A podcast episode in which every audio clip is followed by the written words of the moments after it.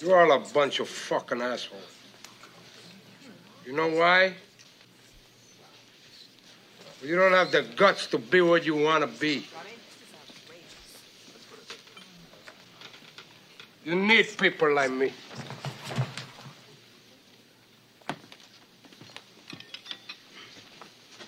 You need people like me so you can point your fucking fingers and say, that's the bad guy. So? What'll I make you? Good? You're not good. You just know how to hide, how to lie. Me, I don't have that problem. Me, I always tell the truth. Even when I lie. So say good night to the bad guy. Come on. Oh.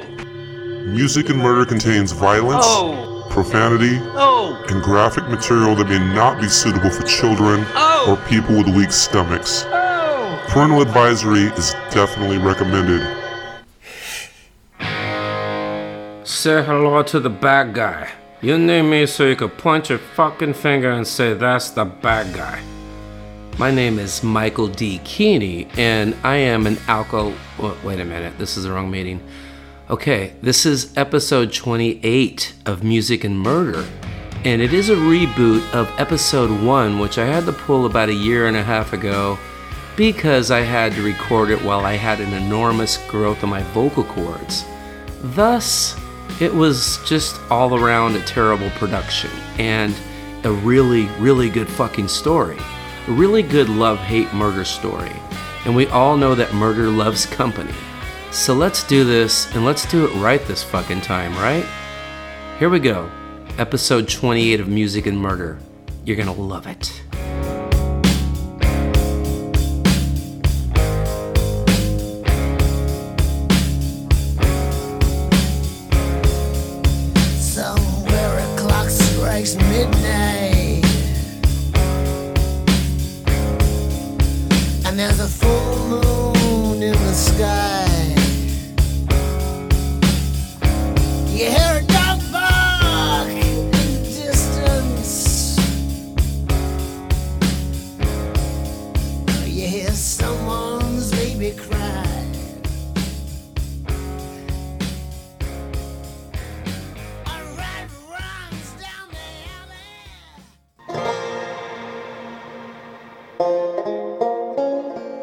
It was a scalding hot day in Richmond, Texas on July 24th, 2011. And due to a missing 27 year old woman from Raleigh, North Carolina, a search and rescue crew was assembled by the Richmond Sheriff's Department. Now, this search and rescue team was put together for one reason, and one reason only. And that one reason was to find this woman's missing body, or at least just various parts of her body. The 27 year old woman from North Carolina's name was Laura Ackerson, and Laura was a mother of two. And on this very hot and humid day in July, Laura had been already missing for a total of 11 days. For any of you that don't know where Richmond County is, Richmond County, Texas, excuse me, it's about an hour southwest of Houston, Texas. Now, in the heart of Richmond County lies a small town called Fort Bend. And if you know anything about Fort Bend, Texas, you know that it is extremely hot and humid during the summer, with temperatures reaching upwards towards 100 degrees, with a lovely, lovely 85% or higher humidity, which is absolutely nowhere to be if and when there's a decaying body right in the area. And that's even after you get past all of the alligators and the snakes and the bugs. Because you see, this woman's body that these police officers were looking for was literally scattered in multiple areas of the swamp, the slough, the murky little river, or whatever you choose to call it. I like to call it a hot, humid, dead, bug ridden swamp. And this swamp came complete with the smell of a rotting and decaying human female dead body. So, welcome to episode 28 of Music and Murder, the story of Grant Hayes, aka the Dumb Fuck Killer. The police and the media usually assign killers, usually serial killers, with monikers or, in layman's terms, a nickname. Grant Hayes was not a serial killer because he was way too stupid to ever do anything like that without getting caught. But me, being the caring and loving person that I am, I decided that he deserved a moniker. So I gave him one. And I hope that he likes it, because he did earn it. Now, this swamp where the sheriff's search and rescue team was assembled was called Oyster Creek. Only thing is, there are no oysters in these murky waters. There was only death in the swamp at this time. A senseless death at that, that never should have ever taken place. The swamp waters of Oyster Creek were so dark and murky that the diving team had to literally sink themselves to the bottom of the swamp and make snow angels so they could feel around and try to find parts of a female corpse that had been sawed into several pieces and thrown around the entirety of the swamp. Now, while all of this was going on, certain sheriffs were also assigned as gator snipers, for lack of a better term, of course. But they were holding guns to the heads of a lot of alligators to protect the officers that were diving. Because Oyster Creek is completely full of very ferocious alligators, very large alligators which is why this spot was chosen by a very unintelligent professional musician named Grant Hayes.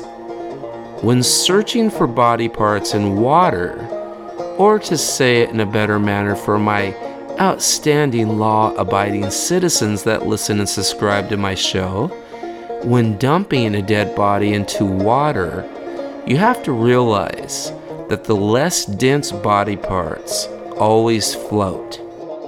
Especially the torso, right? Because it's full of gases. It's kind of like your intestines giving out one last ginormous fart. Body parts that are more dense, such as feet, hands, and heads, usually sink, but not always. It actually depends on the body fat of the person and how long the body decayed before it was dumped into water. Now, I'm not trying to give anyone any pointers, but let's say you kill someone out of self defense, or someone that killed or tried to kill a family member, or your cat, and you murdered them, right?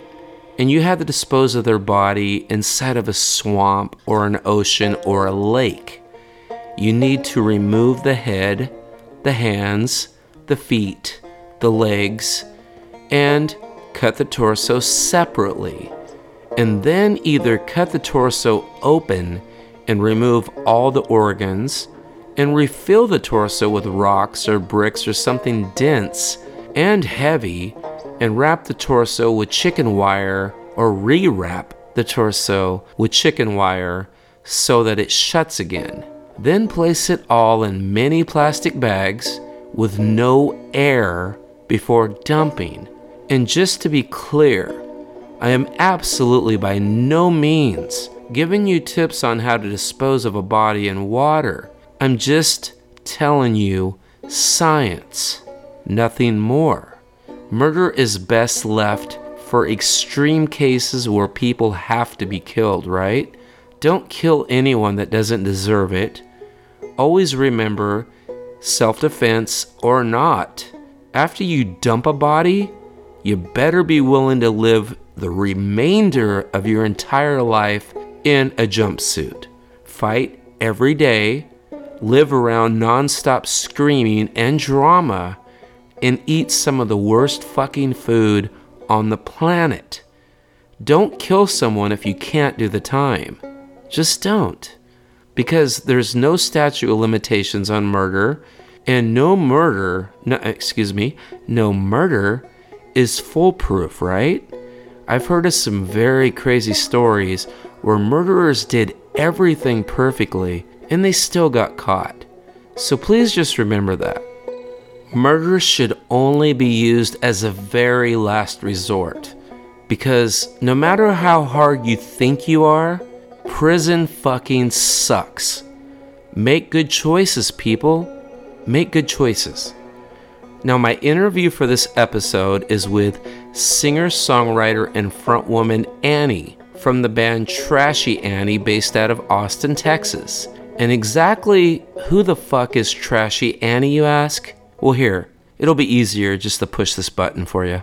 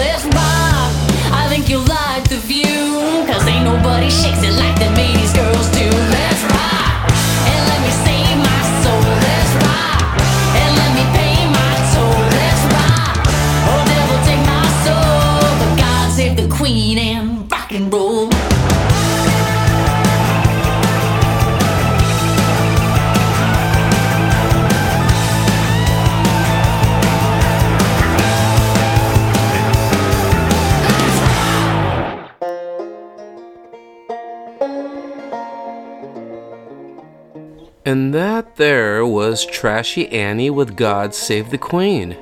And we will have an interview with her at the end of the show. So please make sure to stick around for that. And their IG will also be in the show notes. Or you can just type in Trashy Annie on anything and they should come up. And please make sure to follow the show's IG at music underscore murder underscore podcast. And please leave a review so the show and all the musicians that I play on the show and interview on the show can actually keep an audience. Thank you so much. And last but not least, please do look up all the artists that I play on here because their websites will all be in the show notes and they deserve your support. And now, back to our after school special. So the date was July 24th, 2011, and Laura Ackerson, a 27 year old North Carolina mother of two, has now been missing for 11 days. The search and rescue team in Richmond County, Texas, specifically Fort Bend, Texas, were diving in the black, murky waters of Oyster Creek, trying to recover her remains. One diver came up with a foot, another came up with her head, and another with half of her torso, and then the other half of her torso, and then most of her left leg. That was all that was found. So, altogether, 27 year old Laura Ackerson was in five different pieces. But it's much more likely that she was actually dissected into 11 before she was scattered all over this alligator infested waters known as Oyster Creek. I can almost tell you with certainty that she was decapitated, then her hands and her feet were removed, then she was dismembered, which is when you remove a person's limbs, and then her torso was cut in half as well. Surprisingly, her teeth were still inside her severely, severely swollen and disfigured head. And I say surprisingly because usually the teeth are the first thing to go before decapitation actually occurs. But we have to remember who did this, right? Grant Hayes, the dumb fuck killer, strikes again. Well, not again, but for the first and only time. And I did have a message asking me why I always say, not always, but I say decapitation and dismembering like they are two different things. And the answer to that is very simple because those are two completely different things. Decapitation is the removal of a head, and dismemberment is the removal of legs and arms. I hope that makes a little bit of sense.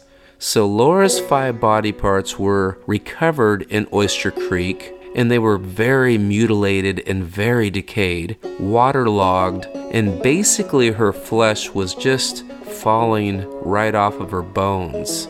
And her eyes were eaten out of her severely swollen and disfigured head by the fish, the leeches, and the crawfish. You see, when a person dies in a body of water that contains life forms such as fish and crawdads, etc., the eyes are always the first things to get eaten.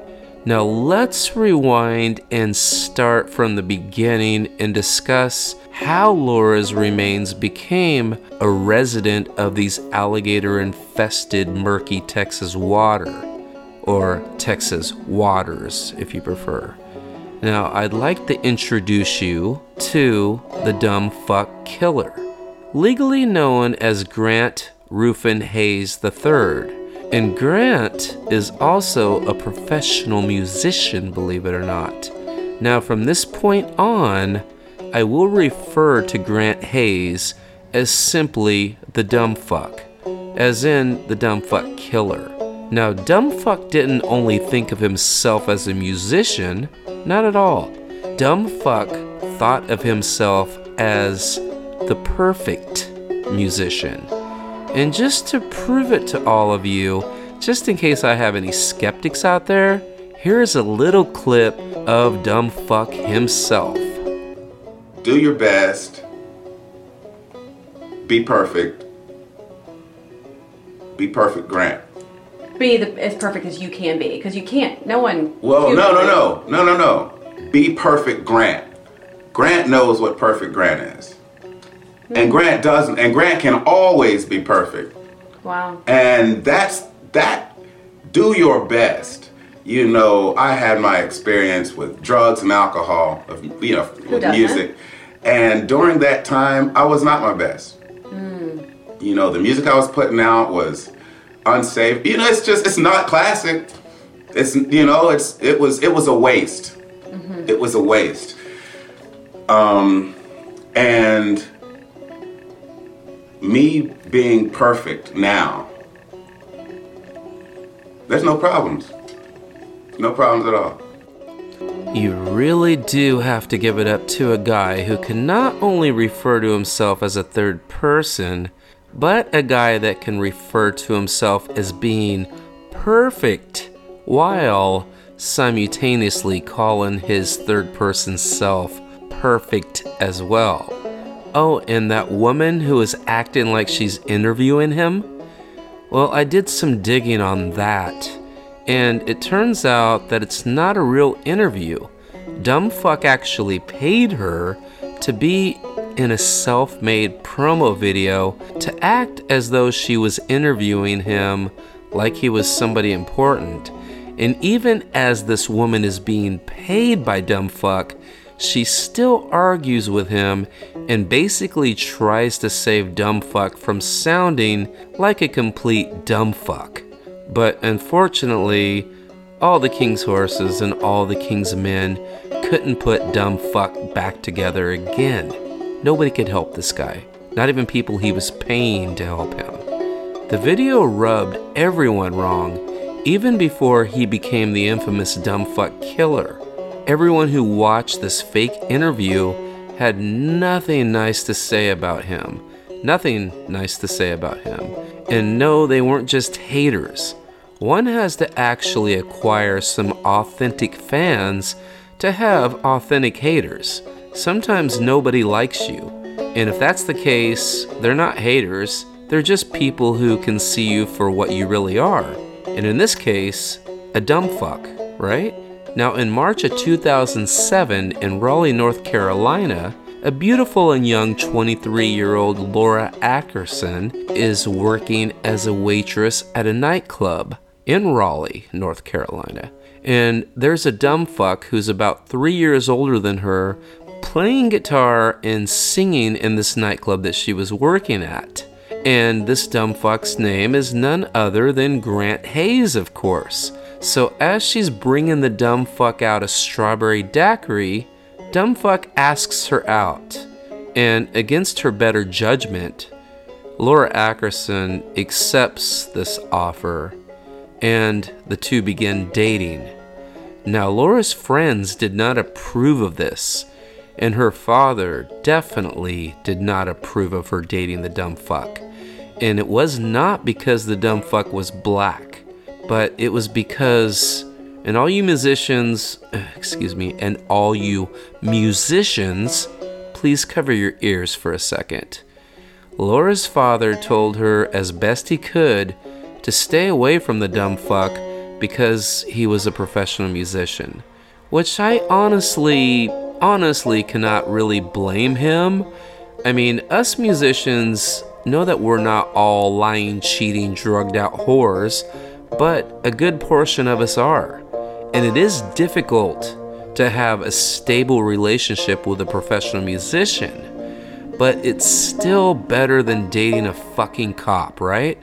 And we can write romantic songs for the women and men that we date and get them panties a tad bit wet. And if you're in the guys, get that dick a little hard, you know? And we're usually pretty fucking interesting. So, and hell, if you're the dumb fuck killer, you're also perfect, right? Too bad he couldn't have just dated and fucked and killed himself as being part of, like, you know, being perfect. But no, he had to date Laura Ackerson, unfortunately. And within just a few months, Laura was pregnant with the dumb fuck's first kid, and her first kid as well.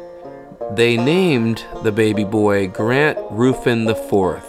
And honestly, he was a cute little guy. And then soon after Grant fourth was born, Laura ended up pregnant once again. And when she did, the dumb fuck purposely told her that he wanted to marry her. So he proposed to her. And they had a wedding. And please do make note that I am literally saying that they had a wedding, not that they got married, right? A wedding, not married. Now, right after this wedding, the dumb fuck moved to the Virgin Islands for a bit to play some decent paying gigs. Now, for you musicians out there, the Virgin Islands, from what I hear, is a good place to play, as are most touristy islands, but you're definitely just working, right? You're not going there to get a record deal or make a name for yourself, but you can make a little money for sure. And when Laura finds out that she's pregnant with her second child, her and their kid, Grant the Fourth, move over to the Virgin Islands to be with the dumb fuck because he's got work over there and he doesn't want to come back at this time. Plus, there was one more reason why the dumb fuck didn't want to move back to North Carolina. Can you think of what that one reason might be? Well, I'll give you a hint. It has two fake titties, dyed blonde hair, and a shaved vagina. Oh, yeah, yeah, yeah, you got it, you got it. He met a blonde, little home wrecking, cock sucking, cum catching whore named Amanda. The dumb fuck was fucking Amanda even while Laura and their son lived with him at the Virgin Islands.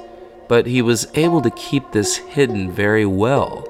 See, Laura and Grant IV had no clue.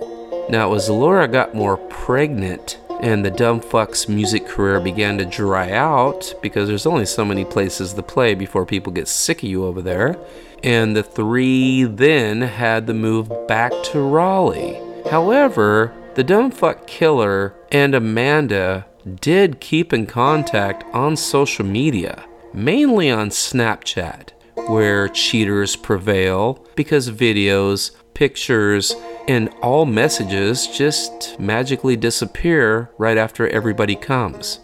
So while all of this lying and deception is going on, the dumb fuck and Laura have their second little boy, and they named him Gentle Reign. And reign is not as in the falling rain, but reign as in reigning over the peasants. Or if you think like I do, like Reign in Blood, which is the best Slayer record in their entire catalog. So the dumb fuck had a wedding and two little boys with Laura, but is secretly carrying on a very adulterous affair with this blonde that he met in the Virgin Islands, where virgins exist about as much as unicorns do. So, what could ever go wrong from here? Well, hold that thought. I'll be right back to tell you after this Eagles cover from my Seattle friend JT Sunrise. Now, JT is not only a musician, he is also a very, very gifted graphic artist who recently made my latest video, excuse me, my latest video for my single Alcohol and Women. You could see his work if you go to IG and type in JT Sunrise. Two words, not one word. And if you'd like to see my latest video that he did, just type in Michael D. Keeney, and Keeney is K E E N E Y, on Facebook and scroll down a bit. All my stuff is is in the open. There's nothing hidden. Or you can see a minute of it on my personal IG at Keeney underscore music.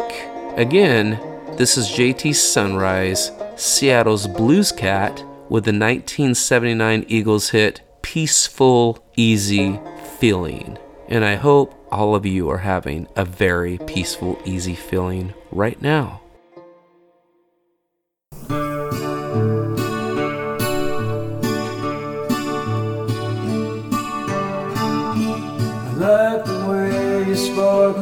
Earrings lay against your skin so. I wanna sleep with you in the desert tonight. A billion stars all around. Cause I got a peaceful, easy feeling. I know you won't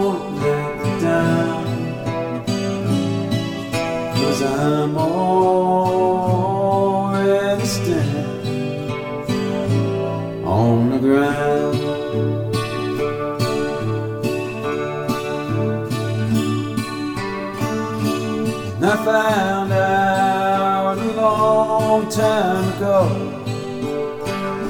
what a woman can do to your soul. Ah, but she can't take you anyway. Don't already know how to go. And I got a peaceful, easy feeling.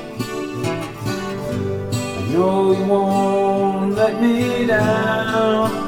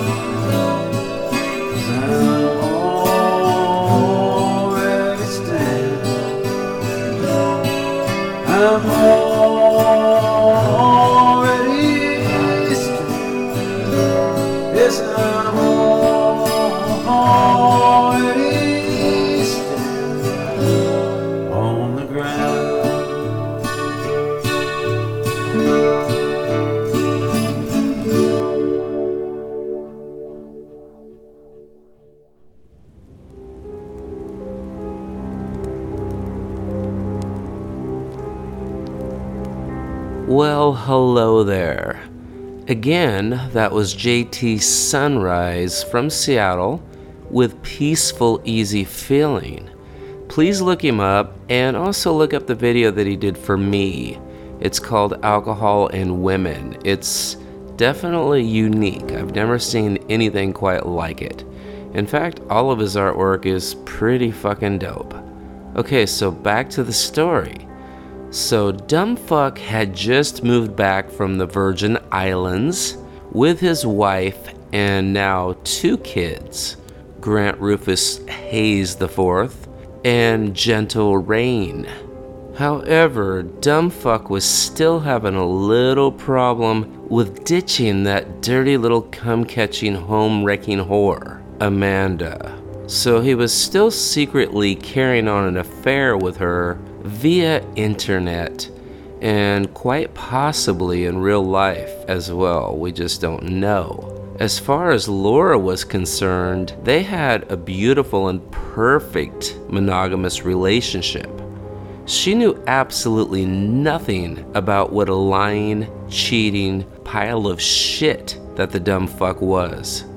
Not only did he hire a woman to act like she was interviewing him while he called himself perfect, but he also had just changed the spelling of his last name from H A Y E S to H A Z E to sound a little more like weed, right? I honestly do not think that the dumb fuck knew how to tell the truth about even what time it was. His whole life, his whole life was a complete lie. He was the epitome of all that gives professional musicians like myself, like many of you, a bad name. And the dumb fuck was also a classic sociopath, which is kind of like a really unintelligent psychopath. Either way, the dumb fuck cared only about the dumb fuck.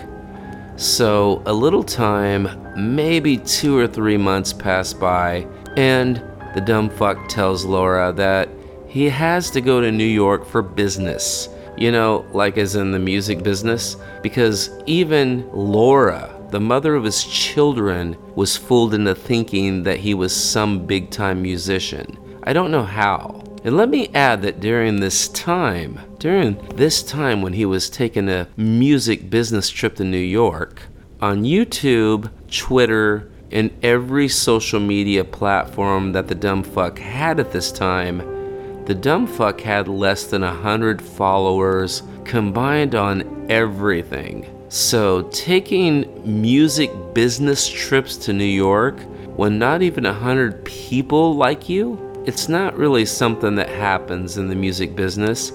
And it has never happened really in music business history unless you're just like some trust fund little bitch that's gonna go like play Rockstar. However, the dumb fuck did acquire two very important followers that would pay for everything for him, right? And likely even bought his guitar and his microphone. And that, of course, was Laura and Amanda. Now, I'd like to point out to you, ladies, if you are with a musician, excuse me, with a musician who needs you to purchase their equipment, you're not with a musician. You're with a helpless little bitch that thinks that they can play music. Anywho, so regardless, the dumb fuck leaves for work in New York. And not only is it not really a business trip, but it is also a trip that he can't afford. So, how does he get there? And why the fuck is he going? Well, I'll give you a hint. It has two fake titties, and God, it, it was obviously Amanda, right? Who else would pay for his trip and want to meet him in New York? But only this wasn't just a trip to hook up with Amanda. Not at all. This was a trip that was going to change everyone's life that had anything to do with the dumb fuck forever. After flying into New York, the dumb fuck departs from his jet that Amanda paid for and he rushes into her loving arms. And the two jumped into a taxi that was waiting for their arrival. Now, where was this taxi taking them? Well, it was taking them to a church where they got fucking married. That's right, the dumb fuck killer and Amanda were now Mr. and Mrs. Dumbfuck. And they barely knew each other for a few months. And now I know what you're thinking. Wasn't the dumb fuck already married? Being that him and Laura had a wedding, you ask? Well, Laura thought so. But when the dumb fuck called her to tell her that his New York trip wasn't actually about the music business, but rather the wedding business, his reply to Laura was that he never fucking signed the marriage license. Now take this in for just a second. Laura meets the dumb fuck. She has children with the dumb fuck. She trusts the dumb fuck. Continues to date him even though everyone she knew told her not to fuck with the dumb fuck. And now not only does he lie to her about where he's going, but he's also going there to get married to a dirty, home wrecking fucking whore. And now, to top all of that off, Laura also finds out that he completely lied to her about even being married. And this isn't even the worst of it. Think ahead to the reason why this poor woman is on my show. This dumb motherfucker screwed this woman over like I've never encountered. A woman who really believed in him, believed in his music career, and loved him with all of her heart. He wasn't only the dumb fuck killer, he was also an insidious and vindictive fucking pile of shit. Now, just to back up for a second, back to the video where he hired that woman with Laura's money, likely, to act like she was interviewing him. This is my favorite part of that video. This is where he's talking about how he's going to be performing at an event with all the biggest names in the music business, and he has this big painting of Tupac that he was supposedly painting to give to Tupac's mother. And this is all supposed to happen at this big event in Beverly Hills. Now, the dumb fuck with less than 100 followers on everything in the world combined, uh, you just, yeah, let, let me just play the clip because you're, you're not even gonna fucking believe this. Going to be performing at the Aqua Lounge in Beverly Hills Wednesday, taking a break from the studio, going out there doing that. Be live. Going to be sitting down with Afeni Shakur, who gave birth to this great man behind me. I painted this picture for her. I'm going to be giving this picture to Afeni Shakur and uh, meeting is? Uh, Tupac's mother. Okay. And yeah, in the room with, you know, the ultimate there, um, Wow. and Little Richard, godfather of rock and roll, soul. He put us on the map. He's like the atomic bomb for American music. Mm. Little Richard, gonna be meeting him. Uh, I'm excited. You, you, the butterflies are they're dancing. So this clip makes me want to laugh, and then it makes me want to punch somebody. And by somebody, I mean the dumb fuck. I understand fake it till you make it, but to drop names and events that you were nowhere near in a video that you're releasing to almost 100 people is just dis fucking disgusting. I researched everything about the dumb fuck, and he'd never in his entire life, in his entire life, ever even been to California, much less met Tupac's mother Athena and little Richard. And even if he did go to this event, do you really think that Tupac's mother would accept a big, ginormous fucking painting from some idiot that nobody even knows? She likely would have had the dumb fuck thrown out by security. Now, like I said, the dumb fuck gives musicians a bad name. He is not only an embarrassment to musicians, he is also an embarrassment to the human race. Oh, and one other lie that I caught him in before we get into the really serious lies. He also said that when he was in the Virgin Islands, he was hanging out regularly with Kenny Chesney. Now, I know a lot about Kenny. In fact, we have the same jeweler. I'm sure that Kenny has quite a few more pieces than I do, but Roman Paul in Los Angeles made my custom Diamond D guitar pick necklace, and he also made a few pieces for Kenny, and he also made a few pieces for Johnny Depp. But that's not relevant here. Is this something I'm throwing out there? But what is relevant is that Kenny Chesney was in Tennessee the entire time that the dumb fuck killer was playing tiny little bars in the Virgin Islands. Chesney didn't even tour or leave her vacation that entire year because he was mostly in the studio the entire time. So this guy is just a pathological fucking liar about everything. Now, for you super sleuths out there, what was so important that the dumb fuck had to marry Amanda right away? Like they never even lived together.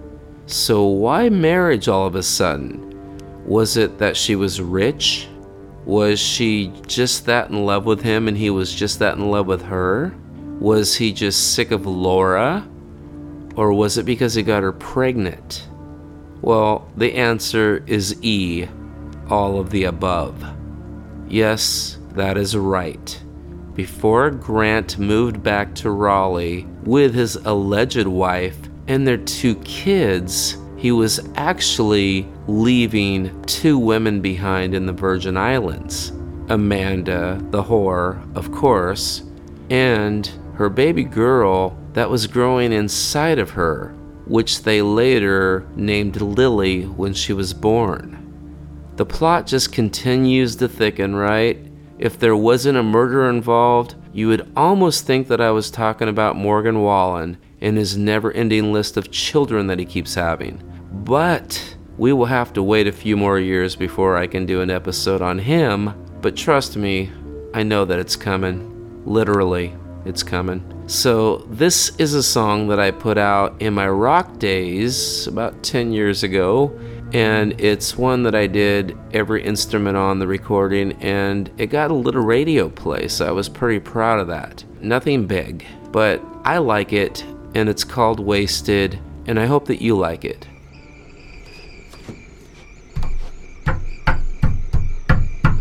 Hey, let me in. I got something for that ass.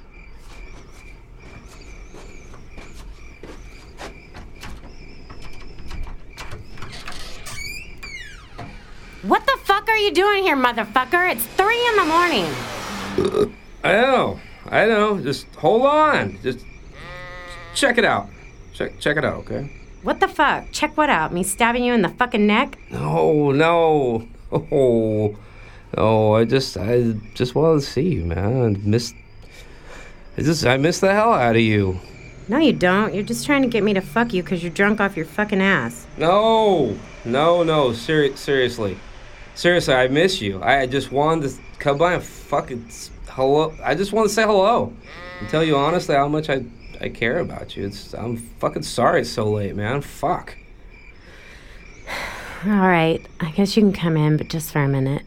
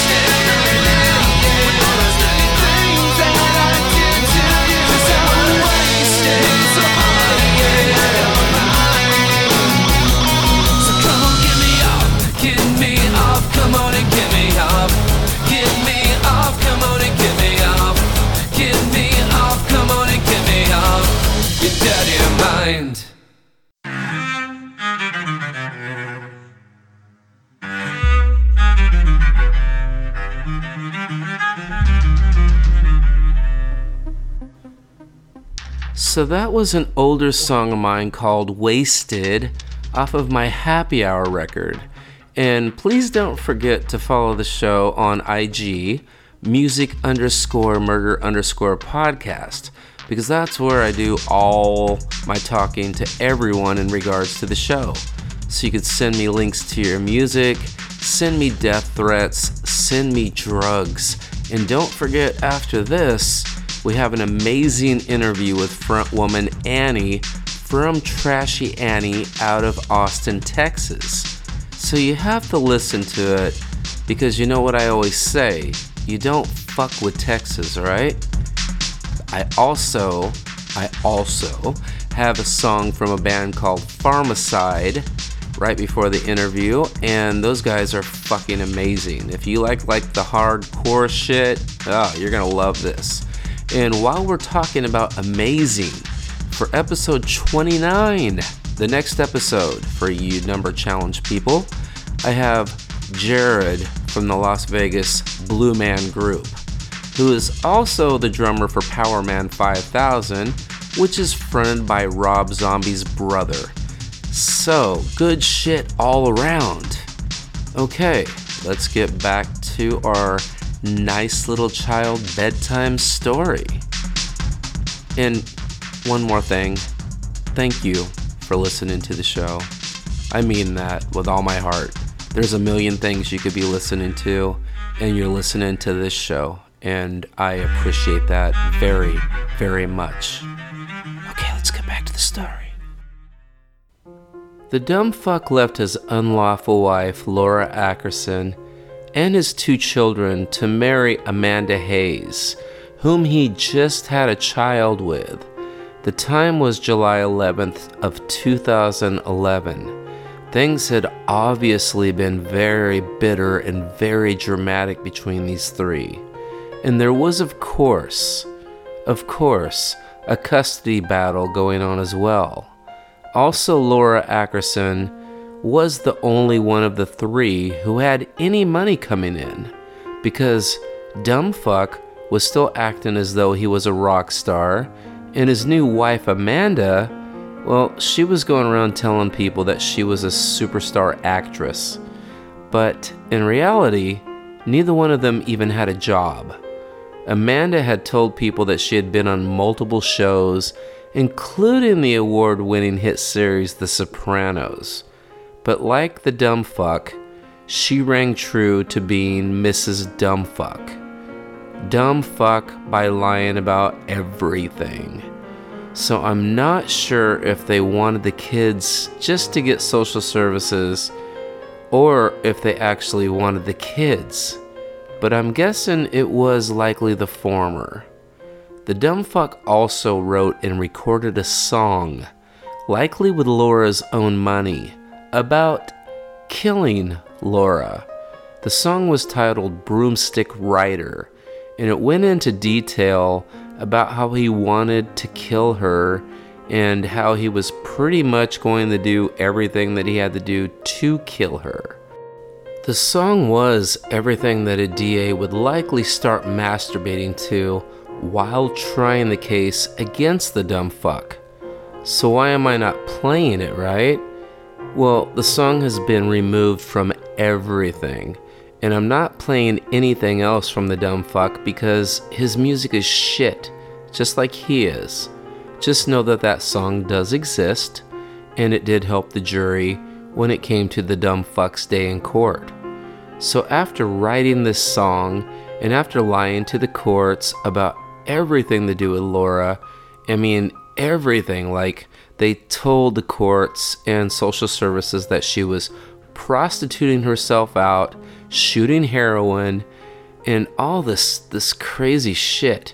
They then devised a brand new plan. On July 11th, 2011, which was the day that the dumb fuck couple was supposed to have Grant the Fourth and Gentle Reign, they called Laura and they offered to give her the kids for the day. And though Laura had just started a brand new company that did menus and stuff for restaurants, she immediately took the day off so she could spend the day with her kids that she really actually did love. She called her business partner and notified her what was going on, and with her partner's blessing, she drove to the dumb fuck's residence. And once she entered their apartment, her phone went off, and nobody had ever seen or heard from her ever again. At least, never seen her in one piece again. Now, five days later, after Laura's disappearance, the cops begin to go through all the texts and watching the dumb fucks as much as they could. The dumb fucks told the police that Laura was supposed to meet them, him and Mrs. Dumbfuck, and the kids at a child theme park called Monkey Joe's. But the text messages did not corroborate with this information at all.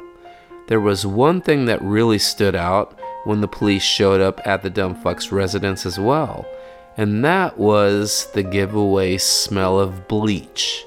We've talked about the smell of bleach in many episodes. You know now that that smell is just as bad as having the, like the smell of a decaying body in your house. The only way to clean a crime scene is to burn it. And that's just forensics and science. And to add insult to injury, the dumb fuck's bathroom was completely spotless. And they had three kids. So that doesn't happen. Ever. Ever. Never. Also, Laura's car, Laura Ackerson's car, was found literally just a quarter mile away from the dumb fuck's house. So that alone is enough to get a warrant in North Carolina.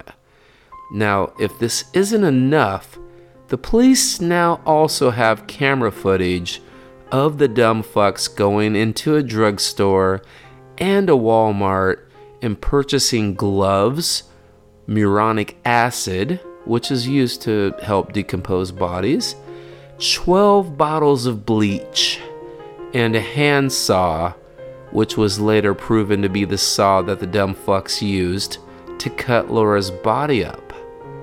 Right after these two purchased all of this stuff, the very next day they rented a U-Haul trailer and they drove almost 20 hours straight to Richmond, Texas, where Amanda's sister Karen lived. When the dumb fucks arrived, they immediately asked Karen where the most alligators in the area was. And Karen told them right across the street in Oyster Creek. So the dumb fucks waited until night, and then they took a boat out, and they began throwing out all of Laura Ackerson's body parts all over different areas of Oyster Creek. They did this with ice chests because they put all of Laura's body parts in ice chests before they actually made the drive to Texas. The Raleigh police saw that the dumb fucks had rented a U-Haul truck one way to Amanda's sister Karen's house. And when they showed up to ask Karen about this strange visit, Karen just told them everything. Thus, most of Laura's remains were found, and the dumb fucks were arrested immediately on multiple charges. Amanda said that she had no idea that Grant killed Laura or why they were even driving to Texas. So I guess maybe this stupid bitch really was a little bit of an actress after all. The two were tried separately as they tried to blame Laura's murder on each other. Because you've never seen that happen, right? Grant was sentenced to life without the possibility of parole because they didn't have any death penalty in North Carolina and they still don't. And his wife Amanda, well, she was sentenced to only 13 years.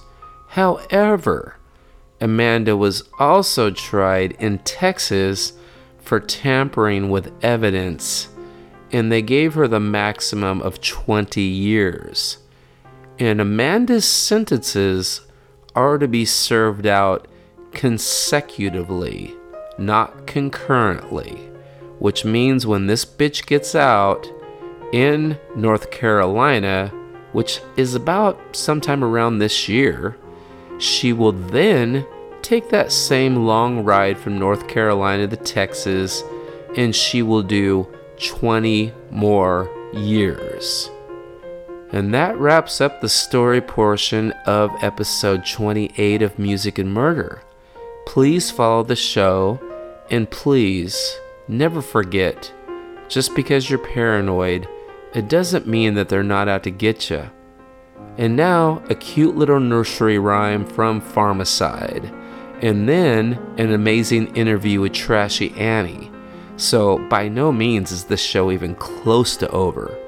So, please stick around, and I will talk to you very soon. Peace out, y'all. Oh, and I almost forgot real fast this song is called Born to Slaughter. I hope you like it.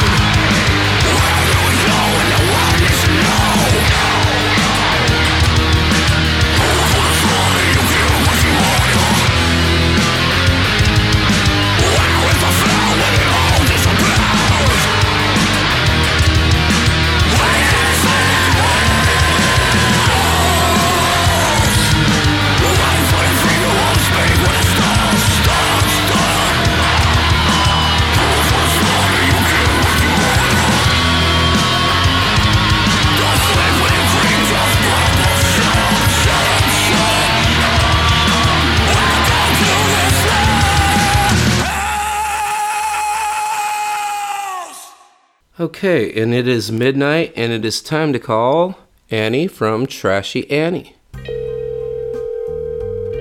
Well, hello. Hi. Okay, so you grew up in, well, you were born in San Antonio, Texas, and then you moved over to Portland. I did. I was I was only two, so I didn't have a lot of choice in the matter.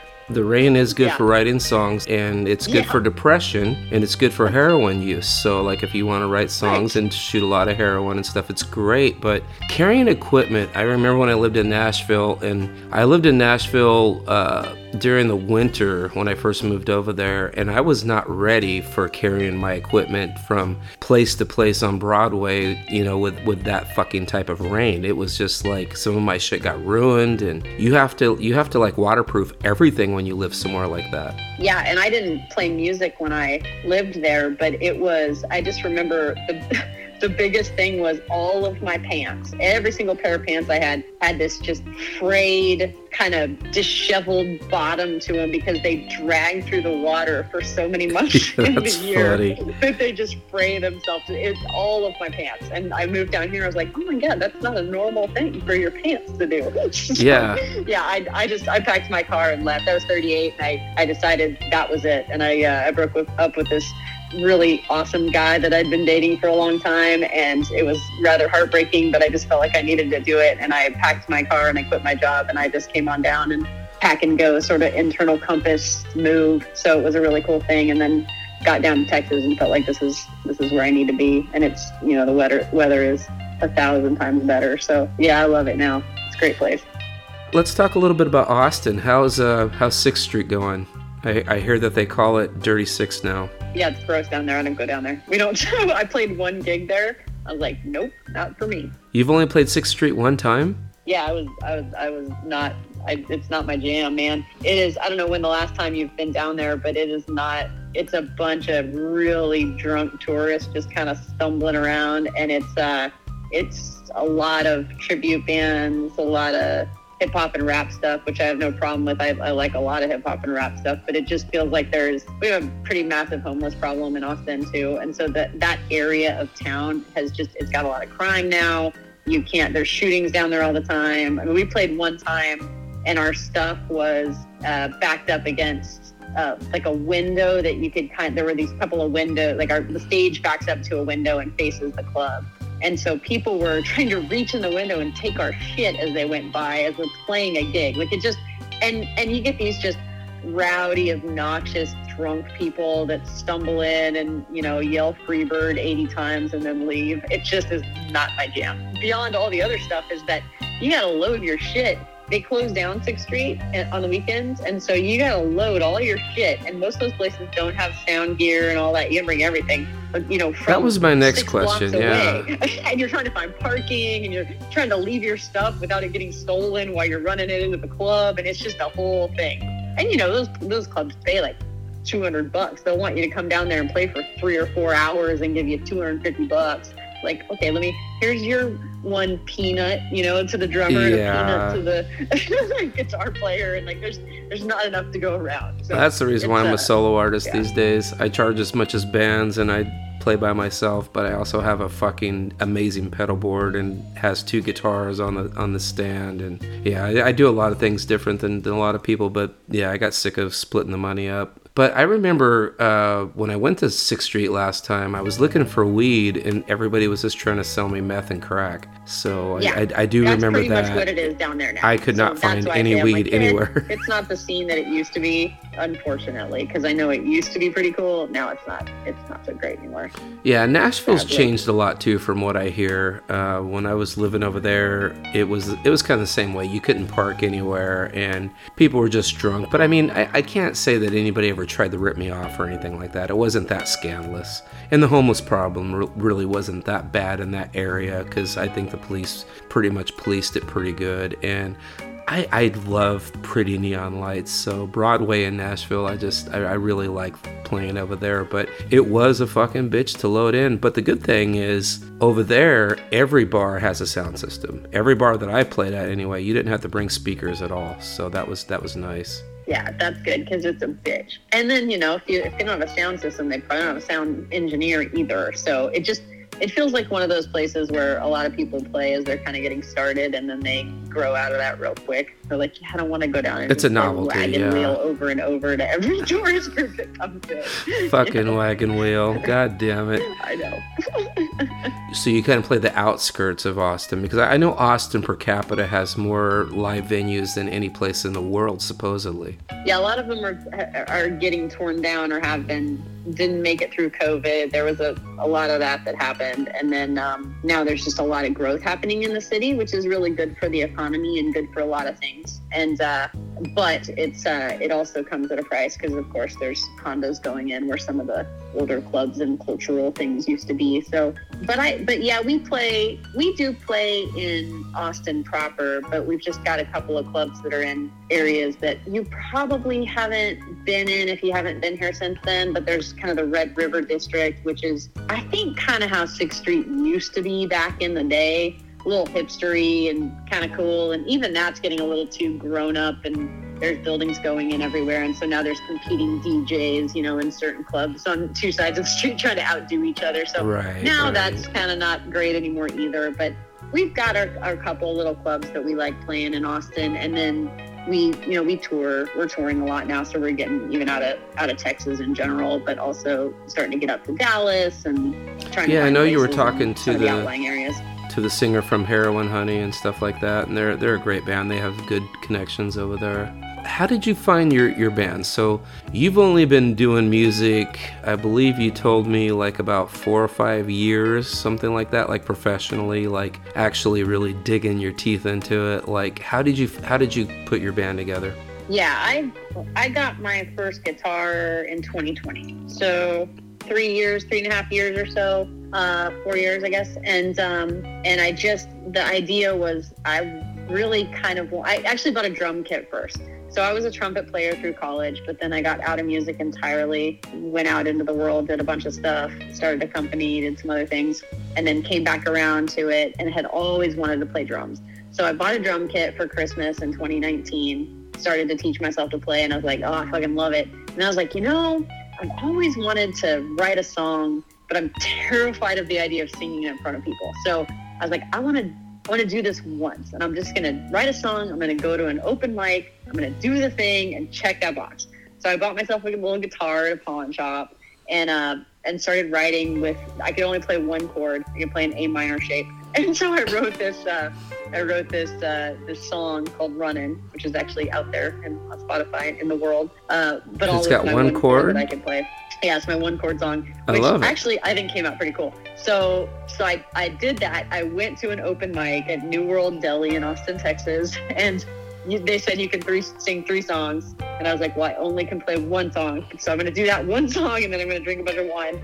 so, I did Now, did they put a bunch of you on the stage at the same time? Because that's what they do in, in Nashville. No, they did one at a time. Okay, so I'm up okay. there, sitting up there by myself with my guitar, and I couldn't stand up and play guitar at the same time because you know it's a skill you got to learn how to do. And I was like, I don't know how to do this. I didn't even have a strap for my guitar. I didn't know you were supposed to even put a strap on the guitar. So I've got this guitar kind of sliding down my lap as I'm trying to play, and I don't know how to like sing into the mic correctly. So I'm like, anyway, it was a it was a shit show, but it was also really empowering because I was like, oh, I did this thing I was so scared of. Like I'd never even done karaoke. It was just a terror of mine. So I wanted to conquer it. So anyway, I did this thing. And then I went back home and I woke up the next morning. I was like, I love songwriting. I need to figure out how to sing in front of people so I'm not afraid because I want to write music. And I, like I said, I had lost my dad a few years earlier and I had just some stuff, you know, and then COVID hit and you get all this head garbage and isolation and all the things. So I was like, I want to write music.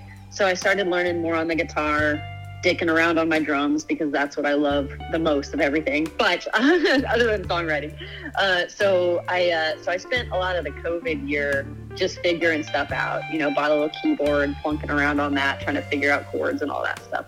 And you know, I had some of that stuff from back in the day when I played trumpet. So got into that, and then uh, had a, wrote a bunch of music over COVID time, and then started doing. I did my first gig at Sahara Lounge in Austin uh, in January. I think it was January of 2021. And it was just me and my big. I had this big notebook with all my lyrics written down and big old music stand, and I hate I that. still couldn't stand up and play at the same time. Like it was a whole, whole thing. Yeah, oh, in California, it's like little everybody has a fucking iPad in their face, and I, I think it's horrible. I just, I, I mean, you just starting off, that's one thing. I'm not talking shit on you. I'm talking about these people that have been doing it for 30 fucking years and they still can't even learn the lyrics. It's like that. I if you if you do that shit I- in Nashville, they will laugh you off the fucking stage. Like you, you can't. I you can't do remember the moment when I was like, this was about, I guess I was about six months into doing performances because I started doing these little kind of country showcase night things, you know, just me and my guitar. And I remember the, the moment I was like, I, what am I doing? Like, I've never seen a, a famous person reading lyrics off a music stand. it- it's not it's not live music at that point. It's not performing. It's fucking doing karaoke. yeah, yeah. And I was so nervous. I remember the first show so well when I had given up my Dumbo feather, you know, my music stand and my my stuff, and and Right. I was like, wow, I remember the lyrics just fine. I'm fine, and I, now I can actually focus on my performance and looking at the audience and moving around the stage and where the hell my hands You could put on a show. Stupid fucking guitar. Like You could actually that shit, perform. you know? Yeah, what, what gets me is the tribute I- bands that yeah. still stare at these things. They, these, Yeah, these, they only have to learn one set list for the rest of their fucking lives, and they still have to stare at a fucking iPad.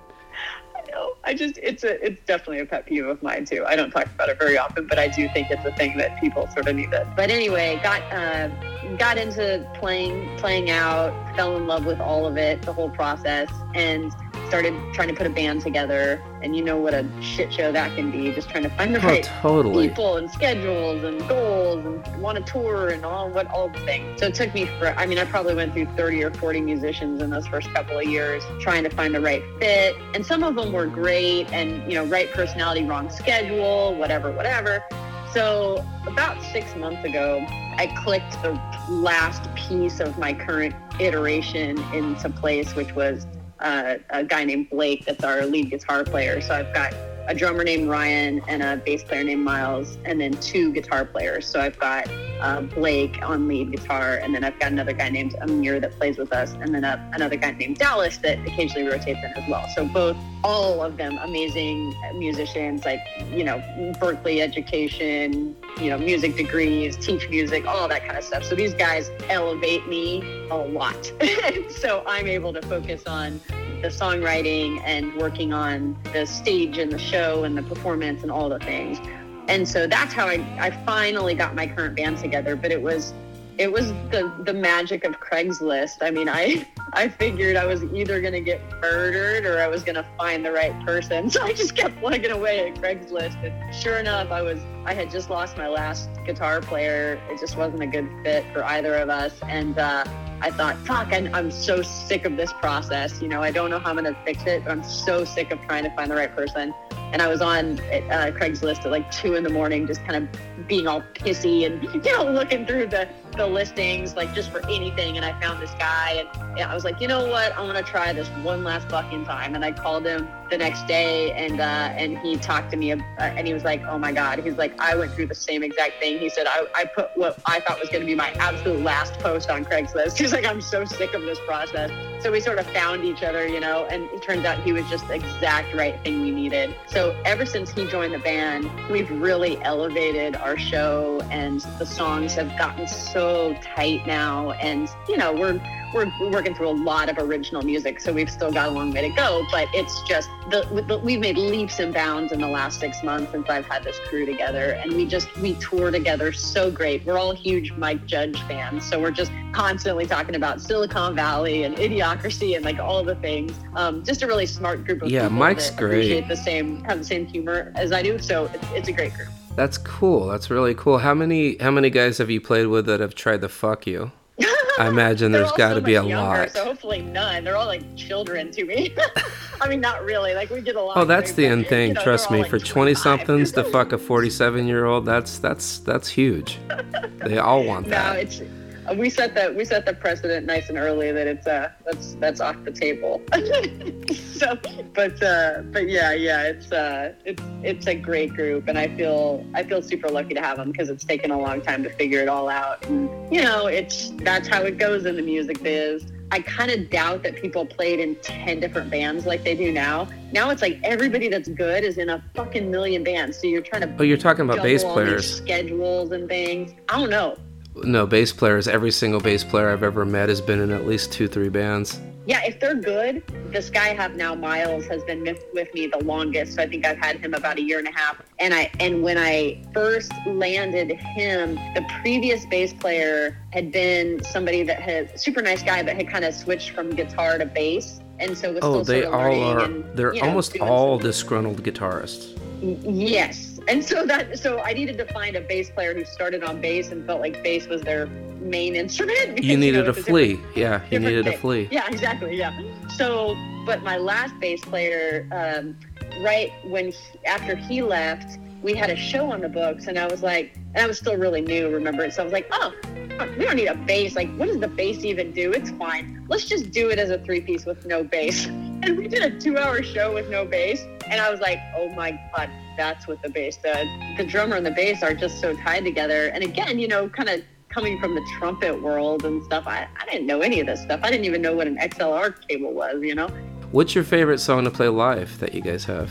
Uh, Bama. I love Bama, the tip jar song. Yes, and that's the song that we're going to play after this interview. So, Oh, cool. It's my fave. I enjoy it because it's, I think it speaks to musicians. Anybody who's worked for tits gets it. They're be like, yeah, I appreciate you telling me how much you love me or love my music, but please buy a CD. So that one I that one I enjoyed. The other one that I really the whole album. I mean, it. I know we talked about earlier being like, oh, whatever, ego maniac, but I I put a lot of work into that album, and the people that produced it with me. I have a couple of guys out in Arizona named Jeff Lesby Brault and uh, PH Napa, and those two guys put so much time into that album. I mean, we just combed through it with a fine tooth comb finding, you know, the, the right guitar solo and the right drum lick and all the things. And it just, it was, it was such a labor of love that I'm super proud of it. And I, I like a lot of the music on there, but Bama is my fave. My, probably my second favorite one is, uh, is Born Pretty. Have you, did you listen to that one by chance? I didn't. I didn't. No, I'll have to check that one You'll out. need to check that one out because it's uh it's all about a girl with a glass eye and little bitty titties and you know it talks all about a short she's got a short leg and she's got you know all these things that are supposedly wrong with her but she ultimately is the the line in the song is um um the boys making noise every place I'm at. Saying, girl, how you make it with a face like that? How you make a girl in this big bad city? I guess I got lucky. I was born this pretty. You know, so she's all about just being okay with herself no matter what she looks like and what people think of her. And so for me, you know, coming into the the music world, like I said, in my 40s and having people be shitty to me on social media about the clothes I wear and all of that stuff. I mean, that's where the name Trashy Annie came from was people saying mean stuff on social about the clothes I wear on stage when I used to release stuff under Annie Davis. And so I was like, fuck it, world. I'm going to be what I want to be and I'm going to wear what I want to wear. And so we'll call the band Trashy Annie as a result. But that song, Born Pretty, is kind of, you know, sort of defines what Trashy Annie is as a band. So um, that's one of my favorites as well for that reason. What was your biggest uh, physical milestone that you've actually that done in your life? Physical milestone? Uh, Ironmans. I've done, do you know what Ironmans are? Yeah, of course. Yeah, yeah, yeah. So You go through they mud. do- You go through all kinds of hell. I believe Yeah, people a- shoot you a- with a couple a guns before you hit the hit the thing too. They like they snipe you. 2.4 mile swim, and then a 112 mile bike, and then a, a marathon. So in my 20s, I decided I wanted to sort of teach myself how to swim and do a triathlon, and so I got into that uh, kind of mid 20s, and uh, and was a, and, and still am a terrible swimmer. However. I got myself to the point where I could do triathlons and do pretty well in them because I could make up all my time on the bike and the run and so got into that world and then got into Ironmans and I've done four of those. I've also done, I guess actually even more than Ironman, I've done a, a, a lot of adventure racing, which is similar to similar, but you're trekking around in the woods with a map and compass trying to find checkpoints. And usually there's running and trail trail running and bushwhacking and kind of you can choose your own route so you can go however you want. You can go over the top of a mountain if you think it's going to get you to the checkpoint faster uh, than taking the trail. So it has um, trail running and then it has mountain biking and it has kayaking all based around wilderness orienteering. So I've done some of these races that are like three days long, like 36 hour races. You don't sleep, you just fucking go. Or maybe you'll sleep 10 minutes in a ditch on the side of a mountain and then go again, you know? But I've done stuff like that too. So I, I Jesus, love A- and there's serial killer dodging in there too. Like a bunch of serial killers come out and try to kill you while you're running. And It's possible. I think I'm fast enough. They just couldn't catch me.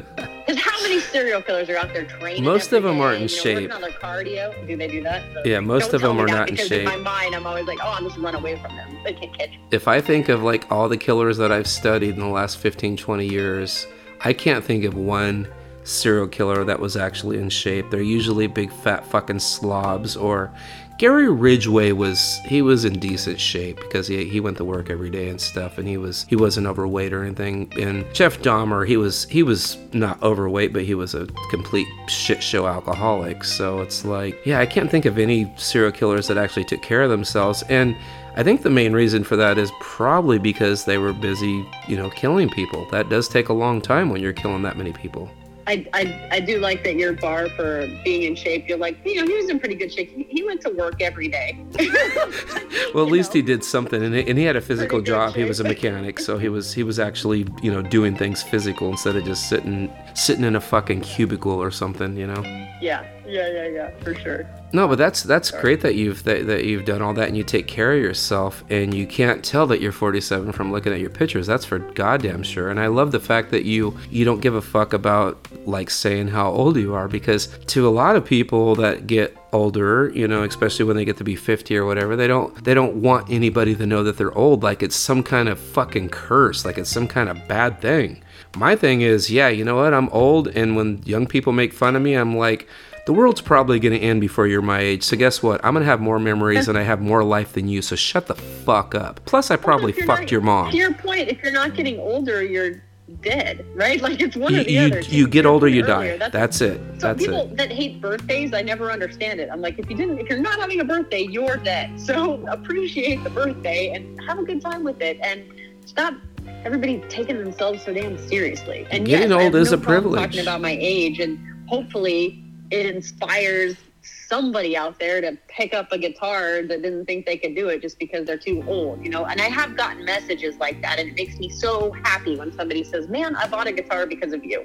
You know, nothing makes me happier than that because I feel like it's gonna people are gonna have more joy in their lives because of something that I did that inspired them. And I hate a lot of things about social media, but that's one area that makes me happy is that you can connect with people that you otherwise never would have had an impact on, you know, all over the world, which I think is a really cool thing. So, what was your favorite influences growing up? My favorite musical influences growing up. And I want to hear like two or three. I don't want to hear like seven or eight. Like just like your I don't- I favorite go can't- I can't tell you seven or eight anyway, only because not because I don't have them, but because it isn't that specific. You know, I used to listen to every album that my mom had. She had a record player, and I'd come home after school and just put those records on and just kind of go through them. And All the days of listening to mu- the music because you had it.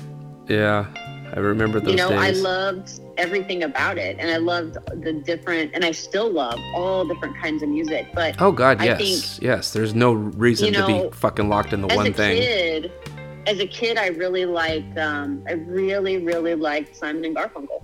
I loved, you know, rock and roll, Joan Jett, especially that whole world. Um, those guys I love too, and of course the Stones, and you know all the stuff that everybody likes. But it's, uh, but I have a lot of musical. You know, I, I, I like Eminem. I like Patty Griffin. I like, I, you know, Ruston Kelly. I just, I like a lot of different stuff. I just went and listened to uh, more of Heroin Honey after talking to you about it. I thought their stuff was great, and you know, and their songs don't all sound the same. And I think that that's she's got a great voice. Yeah, and she's a great human being. Like just like doing the interview, like it, like with you, like it's just like just talking, and you could tell if a person's a piece of shit or if they're full of themselves or whatever. I mean, it's like I really enjoyed talking to you. I really enjoyed talking to her, and you guys are the first females that I've ever interviewed in my life because I don't. I've done a, a million interviews where people have interviewed me, but I've never, I've never really done this too much. So it's like she was the first female I've ever interviewed. You're the second, and it's like both of you guys are really fucking awesome, and you guys don't sound anything alike. You guys are completely different people, thank God, because I don't like having the same person on the show. But it's like you guys are nothing alike, and I, I love that. You know, Me too. it's I think it's cool, and that's those are the kind of bands I like to share bills with too, where it's somebody who's fun and upbeat, and you know gets the crowd excited, but it doesn't. It's not more of the same, so it doesn't feel like there's just two trashy Annies up there, or two heroin honeys, or whatever. It No, I've never heard anything to like you. bands that are that are different, but on the same bill in that way. Yeah, you're like the Runaways meets fucking like Waylon Jennings. It's like it's completely That's a cool different. analogy. I like that one. But but yeah, it's like punk rock country. It's it's uh, but but it, ha- it has an attitude, and you're not afraid to play the the the ditzy girl sometimes on on the songs because that's like a stereotypical fucking thing, and you're not you're not afraid to like make fun of that. You know, I I, I like that about you. You're you could tell that you are very brilliant, that you're not some stupid fucking dumb twat. Like you have a brain, like you are a respectable human being, whether you're in, mu- you're, you're in music or not. But you know how important it is to entertain people, and you have to kind of play a little part whenever you whenever you do these songs. And you could actually play a character. I'm like, she's she's playing a character. This isn't like exactly her especially like the tip jar song you know it's like talking to you i would never thought that you would have wrote that song but you are entertaining That's great. That's exactly what I want to hear. I like that whole thing, being an onion. You know, where you've got all these layers, and you're like, oh wait, that is Totally, making sense with that totally. thing. But that's cool. That makes me happy. You know, it's me, and it's it, it it's just all these little pieces of me kind of smashed together um, that come out in my songs, and you know, little bits and pieces. But ultimately, a lot of them are stories. Maybe not about me, but maybe people that I'm sort of envisioning that that's what they've gone through or whatever. I was really, really introverted as a kid and like super shy. You know, didn't date anybody until I was like almost out of high school, and it was just like just me and my trumpet. You know, and sort of a nerdy kid with That's funny. hair, bad skin, and all the things. And so, anyway, I was just really, really shy, and so I, I because of all that, I got used to just observing the world around me and kind of thinking about what other people were experiencing. And I think a lot of that comes out now that I found songwriting. You know, something you go through at the beginning where everybody thinks you're just writing about your own shit all the time. And I always feel like, at least for my songs, I take a seed of something. And whether that's an emotion that I'm feeling because of whatever, or something I see, or something I hear, whatever, that's the seed for the tune. And then you kind of build the story around it. And it may or may not have anything to do with your actual life, but you sort of built it from probably an emotion you were feeling or something you saw or something you, you know, thought somebody else was feeling or whatever. Um, but it's kind of a seed, you know, and then it grows from there. And I, I just love the process for that reason because you, you know, you can write about so many different things. Back in the day, you had to go, the music you were exposed to was either on the radio or you go to a, a record store and you know pick something out and hope it doesn't suck and look at the million songs a day on on spotify of all different artists you know? And it's there's so much and most of it there. really So sucks. I'm sorry but most of it really does. Yeah.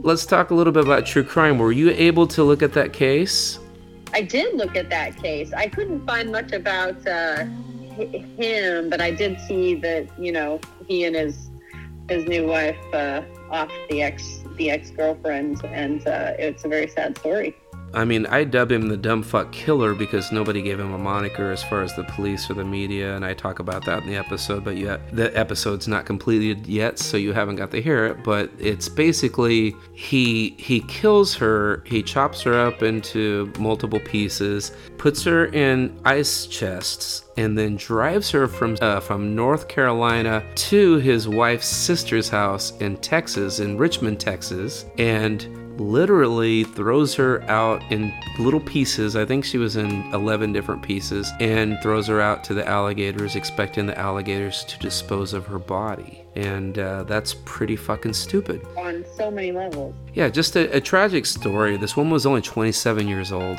uh, when did it happen what was the time frame I believe it was 2011. Yeah, it was 2011. So, this is Trashy Annie. Hope you enjoyed that interview with her. That was very, very cool. This is her favorite song that she does live called Bama. Hope you like it.